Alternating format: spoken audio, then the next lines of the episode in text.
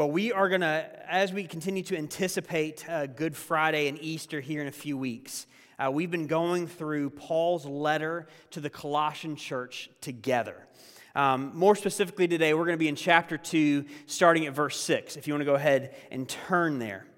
But as you're turning there, when you read today's passage, you realize, oh man, this is not only a, a longer one, but it comes across in initial reading as quite confusing. And when I initially read this passage, preparing for this message, I thought, I have no idea what I'm going to say. I'm going to get up there on Sunday, I'm going to say something that I have no clue what it's going to be. When you read this passage, you'll see, man, there are times that the Bible feels so relevant and so accessible, but there are also times where you remember, oh, yeah, he's writing to a first century uh, culture that is not ours. And see, in this letter, Paul is trying to write to this new group of Christians in the city of Colossae. And he's trying to encourage them. He sees their faith is genuine, their love is genuine, but he sees that there's a lot of threats that could potentially dilute their faith and weaken them as a church. And he sees one in particular that there are these persuasive personalities coming into Colossae peddling this self made religion, this philosophy, this really, it was a pseudo Jewish mysticism that, that said, hey, we're going to show you the way to get amazing visions, to, to dance with the angels, to def- have victory over the powers of evil. If you'll follow this program of ours to, to go back to some of the Jewish laws and to throw in a little astrology, pagan astrology in there, and then if you deprive your body and beat yourself in order to loosen sin's grip on you, then you will rise up to heaven. And when I was reading this, I was like, it's just weird. it's just weird. Like, what does this first century situation have anything to do with us? And Wednesday morning, though, about 5 a.m., I was woken up. And that never happens. But I was woken up at 5 a.m., and God immediately brought this passage back to my mind. Now, I wake up with words in my mind but it's never scripture. or rarely scripture, if you know what I mean. But this was this rare occasion. This Wednesday was different. And I woke up, and it, all of a sudden, this passage started illuminating for me in a way that I can only say was God's Spirit. And what I want to share with you today is not just what God's Word says, but I hope that every time David or I or Matt or anybody gets up here, that we can show you how it has impacted and transformed our lives too. And that's what I want to share with you today. Colossians chapter 6, I'm sorry, Colossians chapter 2, verse 6. These are the words that immediately came to my mind Wednesday morning. It says, As you received Christ Jesus the Lord, so walk in him. And it hit me how did I receive Christ Jesus the Lord? Well, I, I didn't climb a ladder of my good deeds to reach his throne. I didn't dazzle Jesus by slaying the dragons of evil to then be knighted before him. I came to him poor, empty handed, weak, weary, burdened. And before him, he then handed me the result of his death, which is forgiveness. He then handed me the victory over the grave, which he won. So, how did I come to him? With nothing but receiving overwhelming gratitude, peace, joy, and love from God. But then that then led to the main question which I felt like right after that, it pressed upon my heart. If that's how you received me, is that what you're living right now?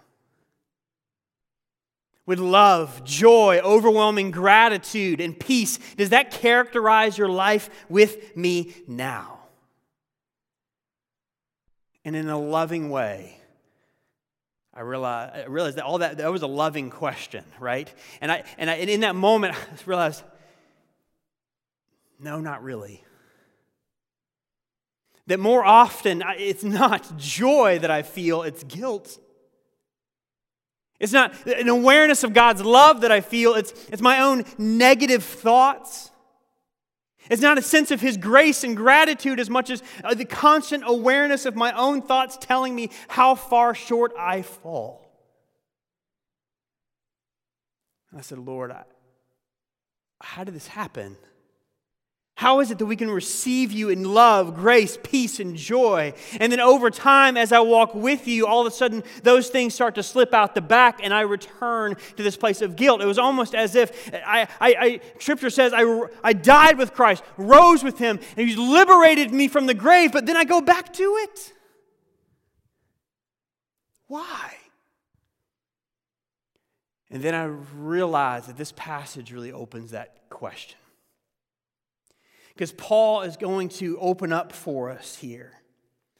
He's going to, he warns these Colossian Christians don't fall for the voices and the deceptions that try to convince you that Jesus is not enough. Don't allow those voices to come and steal your joy, your love, your hope in me because now you start looking someplace beyond me. There are so many voices surrounding us in this world that promise freedom but only deliver burdens. He says, I want to show you how not to allow that to happen. So this morning, I want us to look together at several different deceptions that seek to steal our joy, our love, our peace in Christ. And I want us to see how they work. But only then, after that, do I want to then show us how do we learn to live consistently in the freedom and the joy that is ours in Christ. That sound good to you guys? All right. We're going to do something different today, though. I want you to stand as we read God's word. It is by standing that with our physical bodies we honor His word. And it's by standing, practically, we got our blood flowing to our brains so we pay attention to His word. And as we read this, like I said, it's going to be a little long, but I want to give you two questions to think through as we read it.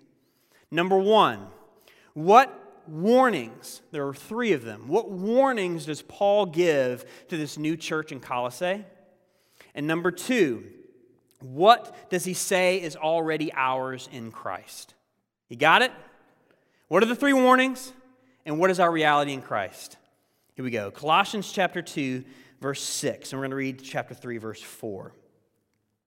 Therefore, as you received Christ Jesus the Lord, so walk in him rooted and built up in him and established in the faith just as you were taught, abounding in thanksgiving. See to it that no one takes you captive, say captive, by philosophy and empty deceit, according to human tradition, according to the elemental spirits of the world, and not according to Christ. For in him the whole fullness of deity dwells bodily, and you have been filled in him who is the head of all rule and authority. In him also you were circumcised with a circumcision made without hands, by putting off the body of flesh by the circumcision of Christ, having been buried with him in baptism, in which you have been raised with him through the faith in the powerful working of God who raised him from the dead. And you, who were dead in your trespasses and the uncircumcision of your flesh, God God made alive together with him, having forgiven us all our trespasses by canceling the record of debt that stood against us with its legal demands. This he set aside, nailing it to the cross. He disarmed the rulers and authorities and put them to open shame by triumphing, say, triumphing over them in him. Therefore, let no one pass judgment, say, judgment on you in questions of food and drink, or with regard to a festival or a new moon or Sabbath. These are a shadow of things to come, but the substance belongs to Christ. Let no one disqualify you. Say, disqualify. Insisting on asceticism and worship of angels, going on in detail about visions, puffed up without reason by a sensuous mind, and not holding fast to the head, from whom all the whole body nourished and knit together through its joints and ligaments grows with a growth that is from God. If with Christ you died to the elemental spirits of the world, why, as if you were still alive in the world, do you submit to regulations? Do not handle, do not taste, do not touch, referring to things that all, all perish as they are used according to human precepts and teachings. These have indeed an appearance of wisdom in promoting self made religion and asceticism and severity to the body, but they are of no value in stopping the indulgence of the flesh. If then, everybody say, if then, you have been raised with Christ, Seek the things that are above, where Christ is, seated at the right hand of God. Set your minds on things that are above, not on things that are on the earth. For you have died, and your life is hidden with Christ in God. When Christ, who is your life, appears, then you also will appear with him in glory. Lord, take this word, transform our minds, our hearts, our lives. We are yours in Jesus' name. And everybody said, Thank you. You may have a seat. You may have a seat. Now, I know that passage is long, but did, did you pick up on those, some of those warnings? I'll give you a hint. I made you repeat some of them as we went along. But what is Paul's main concern for these new Christians? As he sees that they received Christ and that's real, what, does, what is his main concern that could halt or stunt their growth and life together with Jesus. I'll tell you, it's not what I would think. It's not, he, his main concern are not the external storms and winds of political powers, economic situations, you name it, the outside circumstances going around him. That's not his main concern, like it would be probably for me. Instead, his main concern is their roots their roots. Where are they going to find who they are and their life and their identity and their joy and their peace and their love? Why? Because the strongest storms cannot blow down a church with secure roots in Christ, but a gentle breeze can topple any insecure foundation.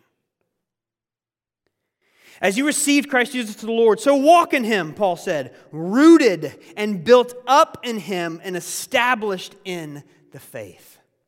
What does it mean to be rooted? Again, that's where do we go for identity, for our love, for our peace, for our joy, for our hope? Where do we turn? That's our roots.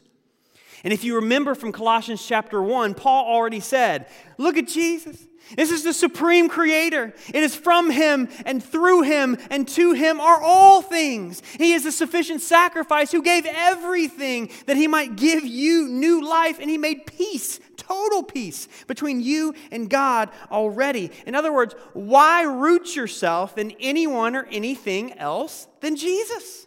He is enough. But he's saying all this because he knows that there are persuasive personalities waltzing through Colossae, peddling an artificial religion and philosophy, eloquently singing a very different but deadly tune. And we start to pick together from this passage and from this letter clues that give us an idea of what it is that they were teaching. And we can deduce from all of this that these hucksters were claiming that, yeah, Jesus forgives you, He gets you in the door with God, but they didn't tell you the whole thing. We got the whole story. Because if you want to ascend the heights of spiritual glory, if you want to sing with the angels, if you want to experience mystical vision that will impress all your friends, if you want to break the power of evil around you, Jesus isn't enough. We got just the program for you. Thing is, though, you got to go back to some of the Jewish laws. You have to be circumcised, right? You got to practice the Sabbath. You got to do the festivals, throw in a little pagan ideas like astrology. And if you're really serious, you will beat and deprive your physical body to loosen sin's hold on you as so that you can float up to heavenly glory. And I'm sure that all of this they laid out for them after they paid a subscription monthly of $29.99 after a free day seven trial. Free day trial. And while we look at all this and we're like, Anyone's nuts for believing this kind of stuff. We have to remember, for these first century believers, Judaism and paganism was familiar, Jesus was new. And a lot of the things they were laying out for them, that was what was already familiar. That is where they came from. And so it certainly felt like, well, that should be what we're doing. But what's the true danger in all of this? That instead of trusting the freedom that they already have in Christ, that they would trade all that they have in Christ and begin to root themselves in human philosophies and ideologies that will ultimately lead them toward a never ending ladder of religious good deeds. To put it another way, Man made ideologies and religion trade a foundation of freedom and rest in Christ's love for a stairmaster that never ends. Why do we go back to that if that's what we've been given so much freedom?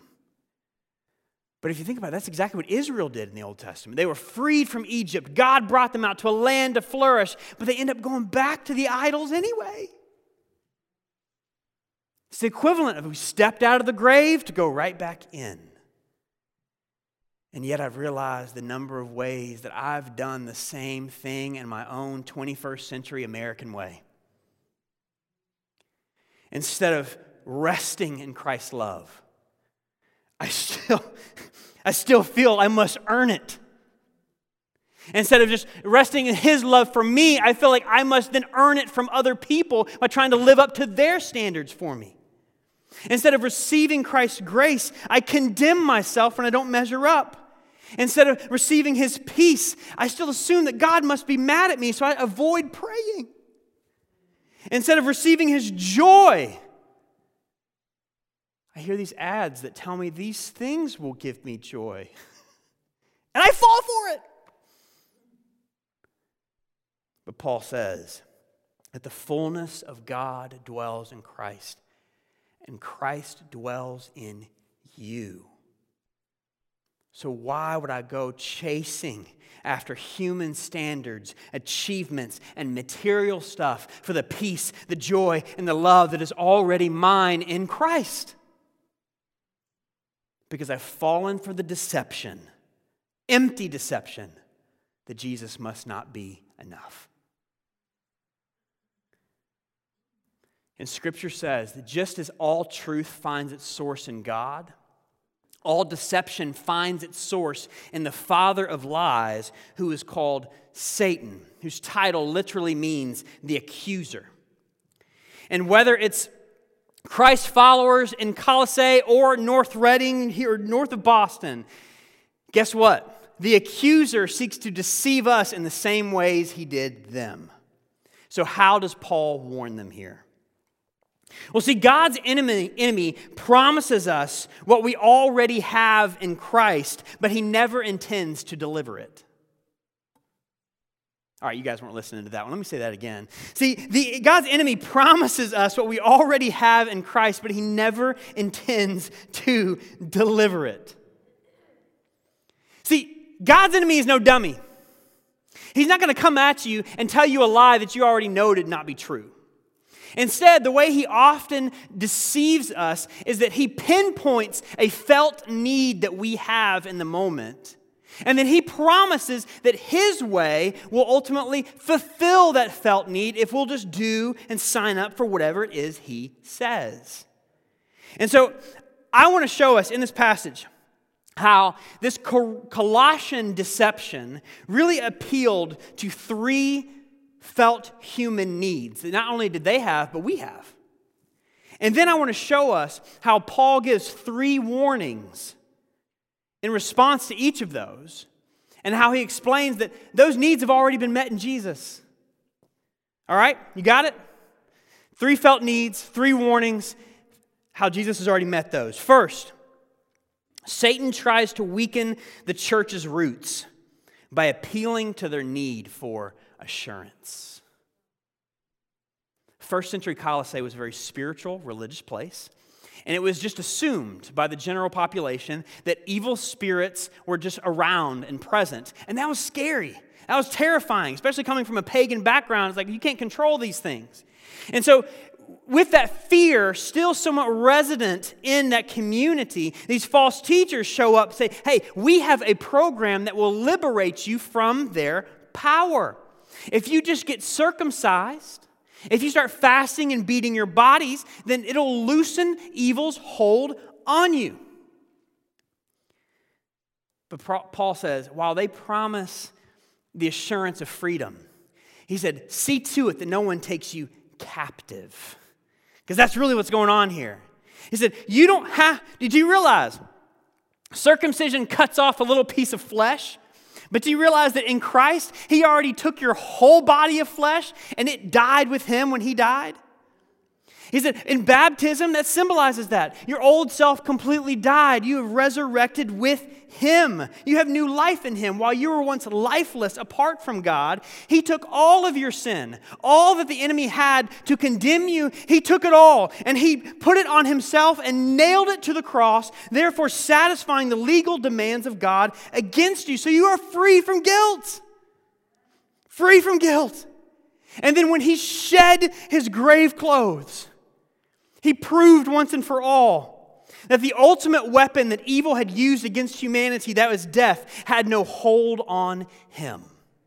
And he said he put them on public display and triumphed over them in him. And his thing is, he says, listen, his death is your death, but his victory is your victory. His triumph is your triumph. And all of that is, is seen. In fact, that he resurrected from the grave, that is the evidence of assurance that you have that it's true. But for us, while we may, it's not as common to fear evil spirits in our culture, we certainly, our fear often points toward uncontrollable powers, such as political, economic, cultural forces at work around us, influencing us, our children, our grandchildren, whoever it may be. That is where we often need assurance. And there are many opportunistic leaders voices in our culture that if they can give us a sense of assurance, they know they're going to gather a following. But Paul would say to us, Don't you realize that if all the fullness of God dwells in Christ, and Christ dwells in us, and He is the head of all rule and authority, He is our assurance today You guys with me? Man, I wish I could keep going on that. But second, in addition to assurance, Satan tries to weaken the church by appealing to their need for affirmation. See, when they brought in their program, the religious program of duties and do this and do that, the false teachers now introduced a way that you and I could measure ourselves against each other. As long as I abstain from certain foods and drink and I observe these rituals and these, all these things, I can earn the respect and admiration of others in the club. So, if you're somebody in the first century, you felt import, unimportant, you felt overlooked, like you wanted respect. Well, here's a system by which you can earn the respect of other people. But Paul hits strong here. He warns. He said, Do you realize this performance based affirmation is not setting you up to be affirmed, but to be judged. He said, because the truth is, once you get on that treadmill that they set out for you, it will never be enough. Someone will always be better than you. Someone will always elevate higher than you, and someone will always look down on you. And on top of that, even if you win at their religious games of, of Sabbath keeping and all of these things, he said, Don't you realize the Old Testament gave us those as a picture, a foreshadowing of Christ? He said, And you already have Jesus. Jesus is the substance, all those other things are just shadows.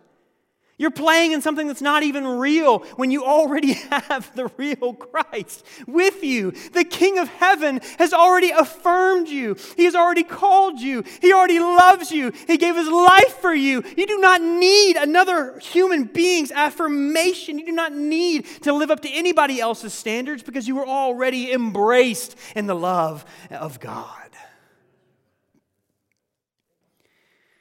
He is enough. And third, after assurance and affirmation, deception often ties itself to our need for acceptance.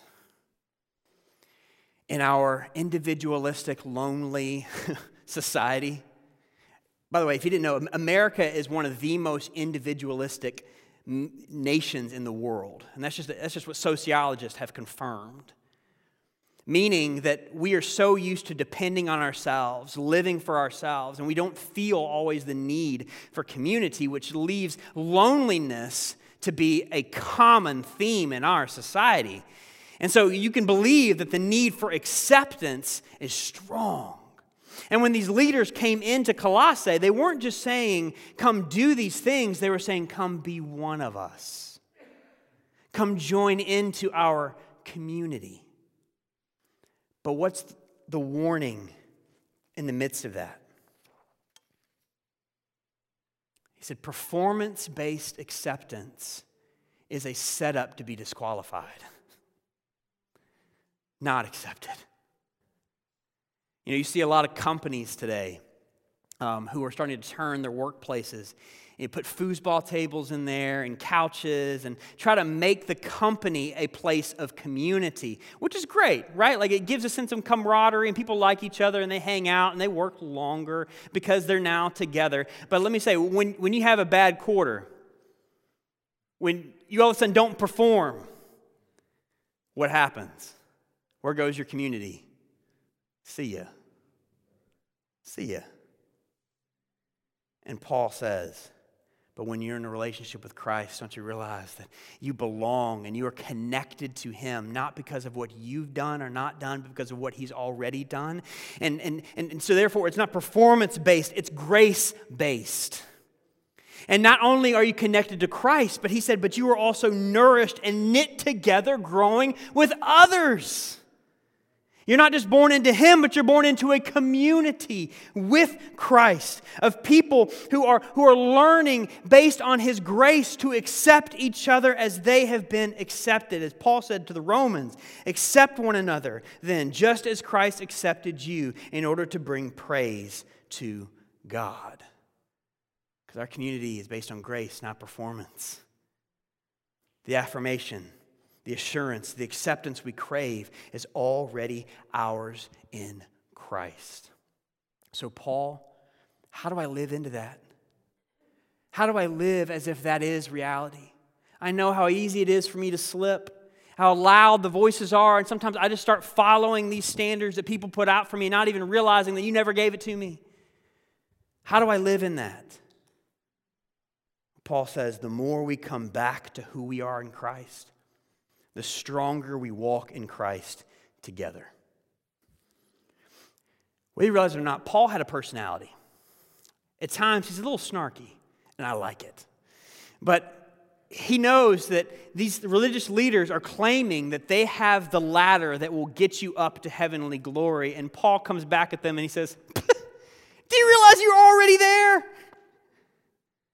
They're telling you how to get there. You're already there. He says, You are already hidden in Christ, seated at the right hand of the Father. In order to grow stronger together, you don't need more religion. You simply need to remember and believe who you are daily and all that has already been given to you in Christ. And this is why Paul says, Set your minds on things above. In the midst of all the loud voices peddling their products, peddling that, they're, that whatever they're selling is going to fulfill everything that you need, he says, You only grow as you come back regularly to remember who you are. But how do we set our mind? How do we do that? Well, really, to set our mind is really just another way of saying learning to meditate. Meditate. But we need to understand that um, Christian meditation is very different from, say, the meditation of transcendental yoga or Eastern meditation. It's very different. I read a great article by Jen Wilkin, a Bible, Bible teacher, Jen Wilkin, in Christianity Today, and she was saying that, that a lot of Eastern or, or, or mystical meditation focuses on emptying your mind in order to try to escape from the world. She said, but the point for Christians is that we set our minds on Christ and the things above, not to empty, but to fill our minds with His Word and a better understanding of His reality. And we set our minds on Him not to escape the world, but to prepare ourselves to act within it, not from a place of anxiety and agitation, but peace, joy, and love. In other words, we meditate or we set our minds on Christ that we might know how to love and obey Christ here on earth. Does that make sense? And I've been trying some of this lately, but I fell into it accidentally. because you know how it is. Sometimes you have to get to that place of just agitation before you finally do something about it. And I remember, um, if you know me well, you know, I, I'm a task driven kind of guy.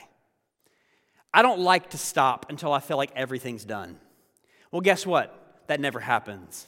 So I just kind of keep going, keep going, keep going, unaware of how peace and love and joy are just kind of slipping out the back. Anybody else with me?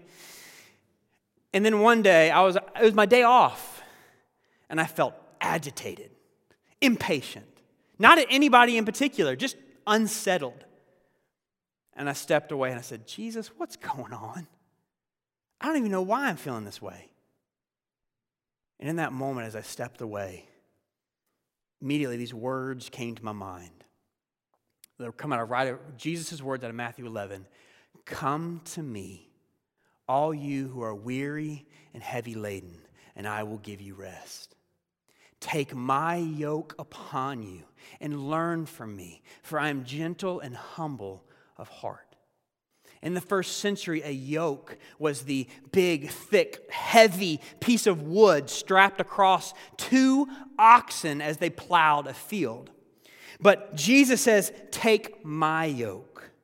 Instead of trying to carry all the burdens and the worries and the expectations of others, take that off and pick up my yoke instead. And guess what? When we're sharing a yoke with Jesus, who's bearing the full weight of it? He is, not me. He is. And of course, as we are strapped together, I learn to live life with Him. And He gently, lovingly teaches me how to do what He's called me to do, but with Him in His strength. And so He says these words Come and learn. Come and learn. Which is really the same as set your mind on things above. And as we learn to shed the weights and the expectations the world gives us, we shed them in the same way that Jesus shed his grave clothes. And then we come with him and we learn to pray. We learn to journal our thoughts, ruminate on his word, worship, whatever. But, but then we listen in that moment for his voice of love, peace, joy amidst all the others. That with him we might rediscover again the overwhelming gratitude that isn't for us just when we came to Christ, but is meant to be the theme of our grace filled lives. And then, as He fills us up yet again, He leads us out to see all of those who are weary, burdened, heavy laden, under the yoke of this world, that we might see, well, God, what is the felt need that is being uh, appealed to here? And how can I show them how Jesus meets that need in Himself, that they might too be willing to take that yoke off and instead put Jesus's on and walk in his joy, peace, and love. That just as we've received him, so we learn to walk in him. Stand up, let's pray. Lord Jesus, I'm tired of allowing the religions and the systems and the expectations of, of achievement in this world to, to determine my own joy or peace. Lord, I'm tired of, of trying to pretend as if it's never enough. But instead, Lord, we come to you, admitting that we're tired, that we feel heavy, burdened.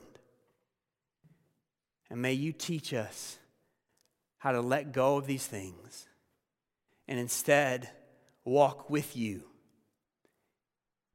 in your energy as we live for you, not settling for a compromised life, but instead pursuing all that you are knowing the joy, the peace, and the love that flows from it.